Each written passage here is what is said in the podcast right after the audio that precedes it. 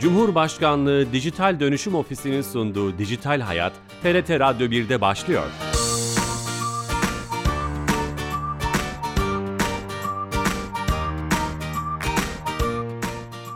Herkese merhaba, ben Bilal Eren. Teknoloji ve dijitalleşmenin hayatlarımızı etkilerini her hafta bir başka konuyla ele alan Dijital Hayat programımıza hoş geldiniz. Bu cuma Elon Musk'ın Kasım'ın 2022'de resmi olarak Twitter'ı satın almasından sonra duyurduğu şeffaflık projesi kapsamında geçmiş yönetimin bazı faaliyetlerinin basınla paylaşması olarak bilinen Twitter Files, Twitter dosyaları skandalını, ifşa skandalını konuşacağız. Bu konunun ne olduğunu ve sonuçlarını konuşacağız. Siber güvenlik uzmanımız Ersin Çağmutoğlu telefonla canlı yayınımıza bağlanacak. Ama öncesinde her hafta olduğu gibi Dijital Türkiye ekibinden Fatih Çiçek'le hayatımızı kolaylaştıran yepyeni bir servisi kendisiyle konuşacağız. Fatih Bey telefon attığımızda. Fatih Bey. E, merhabalar Bilal Bey, iyi yayınlar diliyorum. Teşekkür ederiz. Hoş geldiniz yayınımıza. Söz size efendim. E, Bilal Bey biliyorsunuz E-Devlet kapısındaki hizmetlerden bir kısmı dönemsel olarak sunulmaktadır. E, bu dönemsel hizmetlerine e, birisi de haç e, ön kayıt işlemleri. 26 Ocak tarihine kadar anlaşmalı bankalardan birisine ön kayıt ücreti yatırıldıktan sonra e-devlet kapısından herhangi belge ve bilgi istenmeden e, vatandaşlarımız hac e, dönemi için ön kayıt yapabilecekler. Sadece e, ön kayıtla sınırlı kalmayacak. Akabinde yine dönemi geldiği zaman kura sonuçlarını sorgulayabilecekler. Organizasyon tercihi ve kesin kayıtları da yine e-devlet kapısından yapabilecekler. Uçtan uca süreç e, içerisindeki tüm bu adımları e-devlet kapısından yönetebilecekler efendim. Buradan duyurmuş olalım haç ve umre faaliyetlerinin hemen hemen tüm işlemleri e-devlet kapısından yapılabiliyor. Bunu hatırlatmış olduk tekrar. Emeklerinize sağlık. Teşekkür ediyorum. Tekrar iyi yayınlar diliyorum Bilal Bey. Sağ olun. Çok teşekkürler. Dijital Türkiye ekibinden Fatih Çiçek'le hayatımızı kolaylaştıran bir hizmeti, e-devlet kapısı hizmetini dinlemiş olduk, hatırlatmış olduk. Yeni katılan dinleyicilerimiz vardı. Siber güvenlik uzmanı Ersin Çağmutoğlu canlı yayın konuğumuz şu an. Ersin Bey. Bilal Bey merhaba, iyi yayınlar. Hoş geldiniz, şeref verdiniz yayınımıza. Hoş bulduk, çok teşekkür ederim. Çok soracak soru var, çok önemli bir şey. Türkiye'de gündem de çok olmadı gibi, en azından e, ben öyle düşünüyorum. Yanlış da düşünüyor olabilirim ama çok önemli bir konu. E, Twitter dosyaları, Twitter Files olarak e, geçen e, skandalı konuşalım istedik. Böyle başlayalım mı? Twitter dosyaları nedir bu ifşa skandalı? Olur, e, o şekilde başlayalım. Twitter dosyaları e, Twitter Files diye tabii e, aslında ortaya çıkan Türkiye'de, Türkiye'de Twitter dosyaları diye konuşulan hı hı. ve e, Elon Musk'ın Twitter'ı satın alması sonrasında e, geçmişte Twitter'ın Amerika'daki e, işte Pentagon, FBI, CIA gibi e, kurumlarla, istihbarat servisleriyle nasıl çalıştığı ve onların baskısıyla nasıl hareket ettiği e, ve kimleri sansürlediği, hangi amaca e, hizmet ederek e, hangi içerikleri, hangi e, kişileri ve bunların içinde Donald Trump da var hı hı. tabii ki. Hı hı. E, bunları bunları nasıl uyguladılar? İrtibatlar nasıl kuruldu? E, ne zamandan beri bu e, eylemler e, baş devam etti? Bu gibi bilgileri e, açıklayan, ifşa eden bir seri, Twitter dosyaları. Hı hı. Skandallar e, serisi mi diyelim herhalde? Kesinlikle evet yani aslında e, tek kelimeyle yani tek birkaç kelimeyle kısaca özetlemek gerekirse aslında bunların tamamı e, Twitter skandalları e, bütün yani Amerika ile ilgili meseleler olsa da aslında bütün dünyayı ilgilendiriyor. Çünkü e, milyonlarca kullanıcının etkilendiği bir e, operasyondan aslında bahsediyoruz. Hı hı. O, tüm, tüm o detayları hani ortaya çıkan neler varsa ana başlıklar halinde sormak istiyorum ama şeyi merak ediyorum. Elon Musk Twitter'ı satın alıyor ve eski yönetimin adeta kirli çamaşırlarını ortaya çıkaran e, değil mi? Mahrem bir şey sonuçta. iyi veya kötü hani o sebep o, o tarafa bakmaksızın söylüyorum. E, bunu e, alırken planlamış mıydı yoksa sonradan mı karar verdi? Bu ciddi bir şey değil mi? Kendi aldığı satın aldığı şirketin de imajını kötüleştirecek. Aslında şöyle e, ben ona şöyle bakıyorum. Yani zaten Elon Musk Twitter'ı aktif kullanan birisiydi. Çok önceden beri aktif kullanıyor ve özellikle bu son zamanlarda ve işte Trump'ın yasaklanmasının itibaren de bunlar biraz daha e, arttı bu e, şeyler, e, itirazlar. E, Elon Musk hep şunu söylüyordu. Twitter özgürleştirilmesi gereken bir platform. Twitter belli kişilere, belli insanlara, belli içeriklere sansür uyguluyor. ve insanlar ifade özgürlüğü e, kapsamında burada özgürce konuşamıyor. Hatta şöyle bir ifadesi var Elon Musk'ın Twitter'la ilgili. E, dijital bir e, toplama alanı, bir meydan. Bütün insanların aslında buraya gelip e, özgürce kendi fikirlerini ifade edebileceği bir platform olması gerekirken e, mevcut yönetim bunun aksini yapıyor e, dedi. Ve tabii ki bu tartışmalar sürekli aslında dönmeye başladı sonra. Amerikan basını, diğer işte batıdaki basınlar vesaire. E, daha sonra tabii ki e, satın alacağının sinyalini vermişti ilk zamanlar. Ben işte hatta anketler falan yaptı. E, alsam olur mu olmaz mı ne dersiniz gibi işte böyle takipçiler falan. Ve daha sonra aslında e, çok da sürpriz olmayacak bir şekilde çıktı birden dedi ki ben Twitter'ı alıyorum. Daha sonra, önce bu medyaya yansımıştı. İşte ve çok ciddi bir e, oran yani bir fiyat verildi. 44 milyar dolar. E, öncelikle ilk zamanlar bir sıkıntı oldu. E, vazgeçti almaktan. Çünkü aslında çok kirli bir, çok e, bataklık yani tabiri caizse bataklığa düştüğünü hissediyordu. Kendisi ifade ediyor tabii bunu. Onu öyle görüyor. Evet. Evet evet kendisi öyle görüyordu. Ee, yani bunun içinden çıkabilecek miyim diye düşünmüş. Ama tabii daha sonra bir şekilde aldı ve Twitter'ı alır almaz ilk kişi de zaten bütün e, üst düzey yönetimi ve tabii ki birçok çalışanı e, kovuyor. Bazıları da istifa ediyor. Ve Twitter'ın e, şirket olarak yani şirket profili olarak baktığımızda aslında yapılanmayı da e, tamamen değiştiriyor yani her şeyi. Yani politikaları da değiştiriyor. E, Twitter'ın yapılanmasını da değiştiriyor. Çok hızlı bir şekilde bunları e, değiştirdi. İşte yerine kendi ekibini getirdi. Bu da o zaman bu aksiyonlardan, kafasında olan aksiyonlardan bir tanesi. Hatta şeffaflık projesi demiş ilginç bir şekilde e, buna kendi açısından belki. Peki şunu soracağım. Kişisel düşüncenizi çok merak ediyorum. E, detaylara gireceğiz ama e, aynı zamanda hakim, aynı zamanda cellat, aynı zamanda hüküm veren olmuyor mu? E, neyi, ne zaman, hangi dosyayı, hangi yazışmayı e, o karar veriyor veya işte bir ekibi karar veriyor. Halbuki bunu mahkeme hukuka verse, hukuk karar verse doğru yöntem bu olmaz mı? Ya muhtemelen güvenmiyor Amerika'daki yargıya. Yani çünkü zaten kendisi de ifade ediyor. Ee, demokratlar dediği e, yani gerçekten de aslında öyle. Biz dediği diyoruz ama demokratların gerçekten e, Twitter, Facebook, Instagram, Google gibi platformlarda çok ciddi baskısı var. E, seçim kampanyalarında özellikle e, kendi kampanyalarının hep öne çıkmasını sağlamışlar bir şekilde ama baskıyla ama anlaşmayla ve Elon Musk da bir şekilde demokratların Amerika'daki zaten müesses nizamı bilen biliyor. Uzun zamandır hepsi belli yerlerde hakimler. Böyle bir şey yapça, yapsa başarılı olmayacağını düşündü muhtemelen. Yani hmm. benim şu an tahminim o. Üstünü kapatırlar başarılı... vesaire diye düşünmüş olabilir. Evet evet üstünü kapatır. İtibarsızlaştırmalar falan başlar. Çünkü ona hala yapılıyor zaten. Ama burada benim tabii dikkat yani dikkat çek, dikkatimi çeken bir husus şu. Acaba e, siz de söylediniz ya başta yani kendisi her şeye karar veriyor. Neyin açıklanıp neyin evet, açıklanmayacağını. Evet, evet. Açıklanmayanları aslında daha çok merak ediyorum ben. Özellikle e, hatta yani siz de fark, et, fark etmişsinizdir bu Twitter serisi. 16 seri oldu toplamda hı hı. ve hep e, 2019 ve sonrası var. Daha öncesi yok. 2019 ve sonrasına bakıyorlar ve tabii belli konulara bakıyorlar.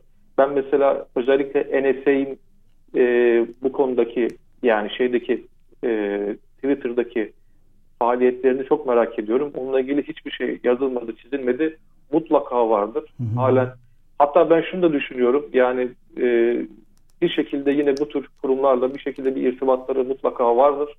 Burada amaç daha çok e, biraz da hani şeffaflaşma dedi ya kendisi de. Evet. Yani biz ne yapıp ne ediyoruz? Kimlerle nasıl irtibat kuruyoruz? Bu burada işler nasıl yürüyor? bunu gösterme amacıyla böyle bir şey yapıyorum e, diyor. Benim tahminim o. Böyle bir yöntem seçti kendince demek ki. Evet böyle bir yöntem seçti. O yüzden bundan sonrası da önemli. Yani bundan sonra da acaba bu nereye kadar bu iş gidecek ve e, gerçekten kendisi kendi istediği, belirttiği gibi şeffaf bir şekilde Twitter yönetebilecek mi? Ve bu geçmişteki suçladığı kişiler gibi acaba kendisi de e, bu tür işlere bulaşacak mı, bulaşmayacak mı falan bunlar tabii ki merak konusu. Evet, evet, onları soracağım. Belki bir şeylere de ön alıyor olabilir. Peki nasıl yapılıyor bu ifşa? Ee, şey içerikleri belirliyorlar. E, kamuoyuyla nasıl paylaşıyor? Kendim paylaşıyor. Bir yöntem ne oradaki? Şimdi şöyle, e, benim anladığım kadarıyla zaten 6-7 kişi var bu e, ifşaları paylaşan. Gazeteci mi onlar? İşte, evet. Bunlar gazeteci. Matt Taibbi diye bir gazeteci var. İşte Lee Feng diye bir gazeteci var. Yine Barry Weiss, işte Michel falan böyle 5-6 kişi var. Bunlar bağımsız gazeteci e, olduklarını e, biz biliyoruz. Yani gördüğümüz e, şekilde e, ancak bunu söyleyebiliyoruz. Ha, çok önemli. Bu ya, geleneksel medyanın bir çalışanı değiller bunlar. Değiller. Hayır hayır. Değiller. Zaten aslında tepki de orada. E, ifşalarda da bunu söylüyorlar. Mesela ifşaların birçoğunda hep e, aslında e, New York Times, Washington Post, e, CNN gibi e, büyük medya devlerinin hep bir eleştiri de var zaten. Çünkü çoğu zaman e, bu Twitter sansürlerine hizmet ediyor ve demokratların baskısıyla hareket ettiğini de onlar söylüyorlar. Bunlar biraz daha biz işte özgür basın, özgür gazeteci, işte farklı bir yapıda olduklarını söylüyorlar. Elon Musk bunlara platformu açıyor. Yani bu işin başında olan birisi var. E, bir kadın ismini unuttum şu an. E, Joel Roth'un yerine gelen kişi. Yani önceki güvenlik şefinin yerine geçen gelen kişi. Twitter çalışanı bir hanımefendi bu. Evet evet tamam. Twitter çalışanı üst düzey yönetici aslında. Tamam. Yani e, yani güvenlik küresel güvenlik şefi diye bilinen birisi. Hı hı.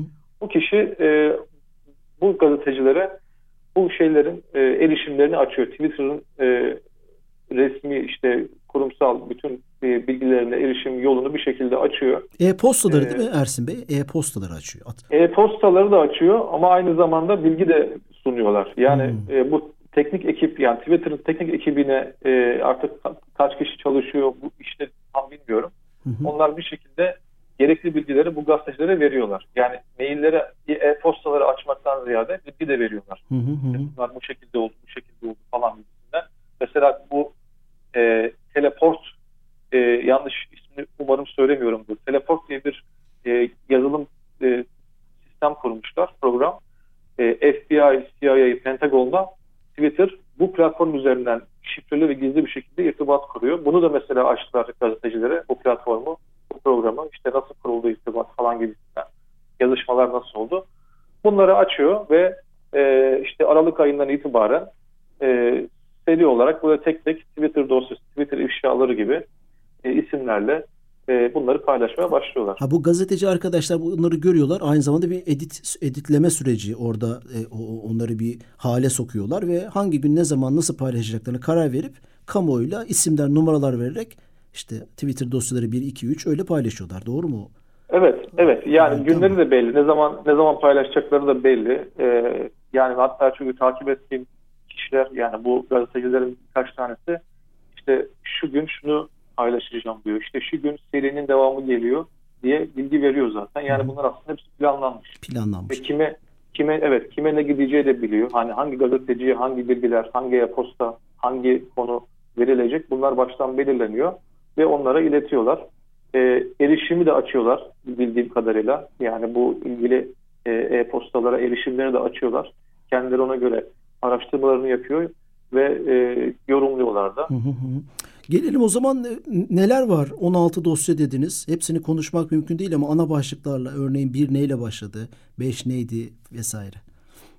Ya aslında genel olarak söylemek gerekirse hepsinin içeriği birbirine benziyor. Sadece e, burada hangi aktör, hangi kurum diyelim yani Amerika'daki hangi kurum e, nasıl bir faaliyet yürüttüğüne dair farklılıklar var. Hı hı. İlk, ilk, ilk ifşalarda ilk birkaçında şunları gördük. FBI özellikle yani Amerikan Federal İstihbarat FBI Twitter'la o kadar içli dışlı çalışmış hatta e, Twitter'ı kendi aparatı olarak kullanmış. Bunu gördük mesela iki ifşalarda. Gerçekten kendi aracı gibi Twitter'ı baskıyı da geçtik artık burada. Bu Joel Roth dediğimiz o kilit kişi zaten en çok eleştiri de bu aldı.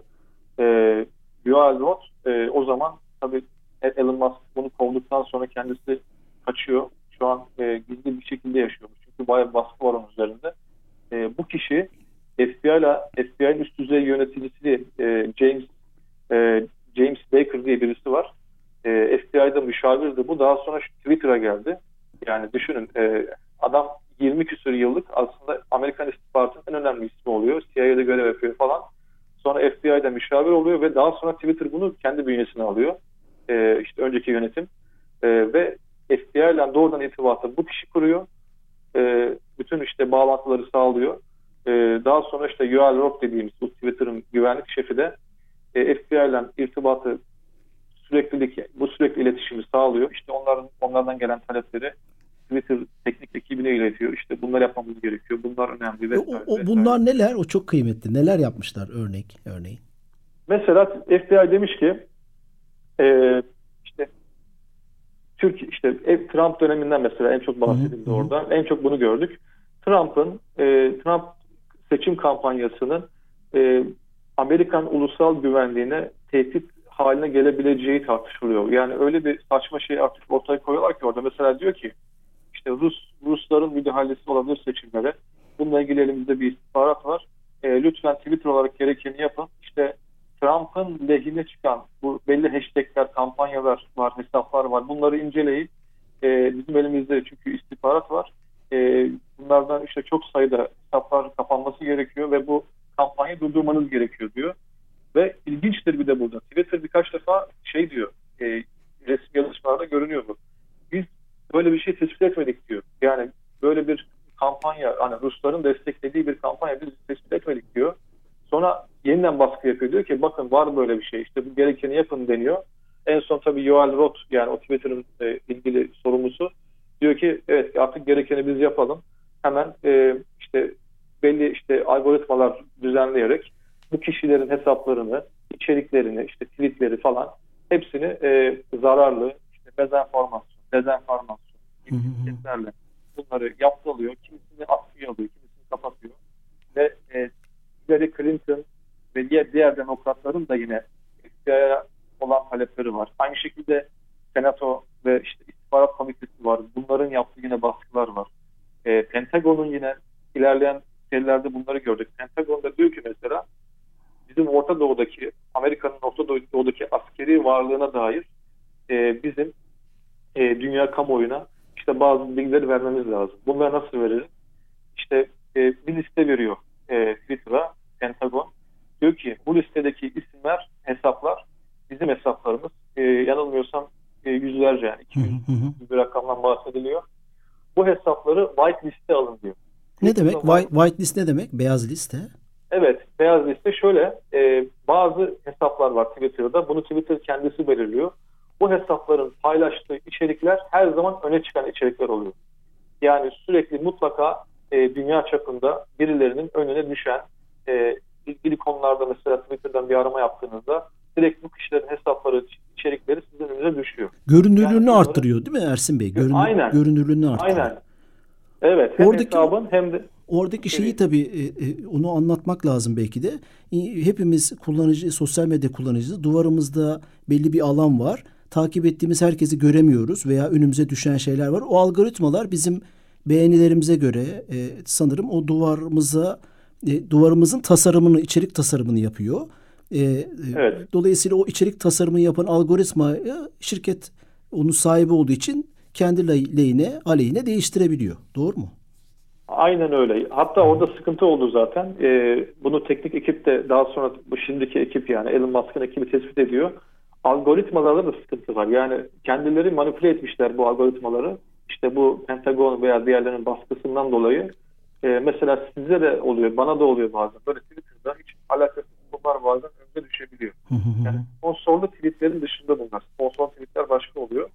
Böyle değişik algoritmalar oluyor. Kendileri bunu artık e, bir şekilde manipüle ediyor ve e, kullanıcıların karşısında bu tür içerikleri çıkartıyorlar.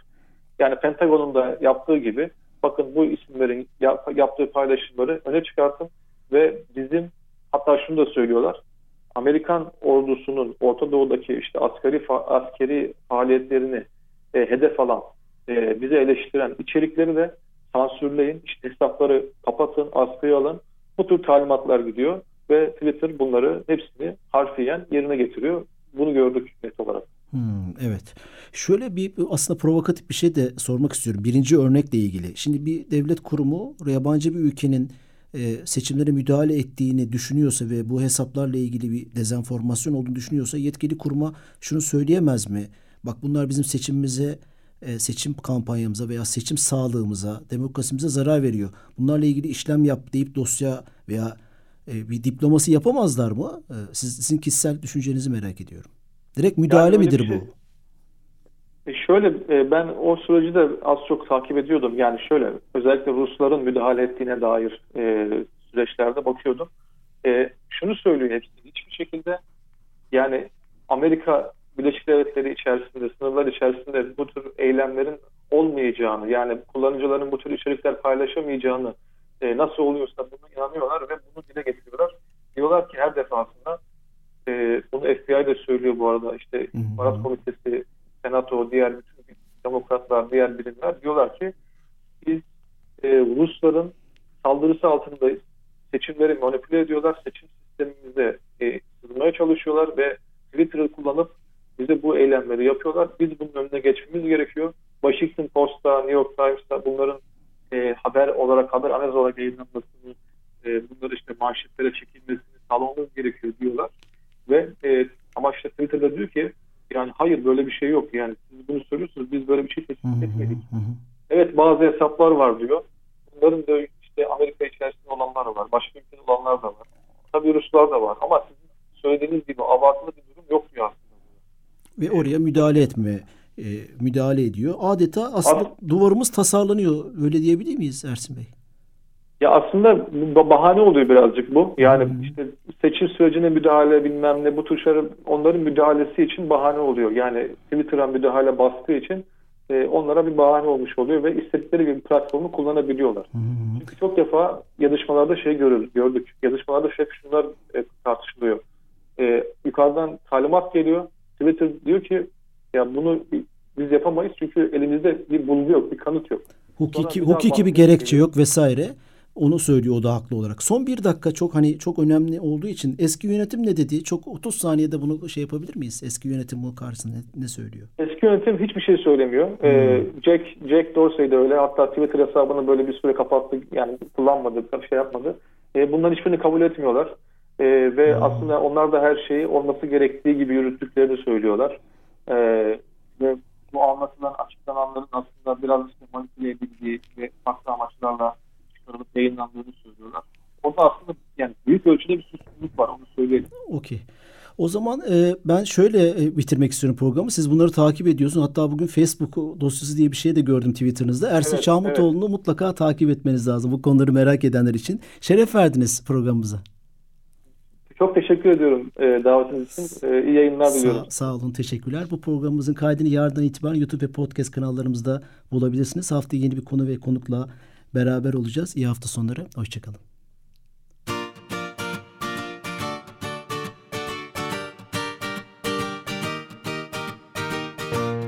Cumhurbaşkanlığı Dijital Dönüşüm Ofisi'nin sunduğu Dijital Hayat, TRT Radyo 1'de sona erdi.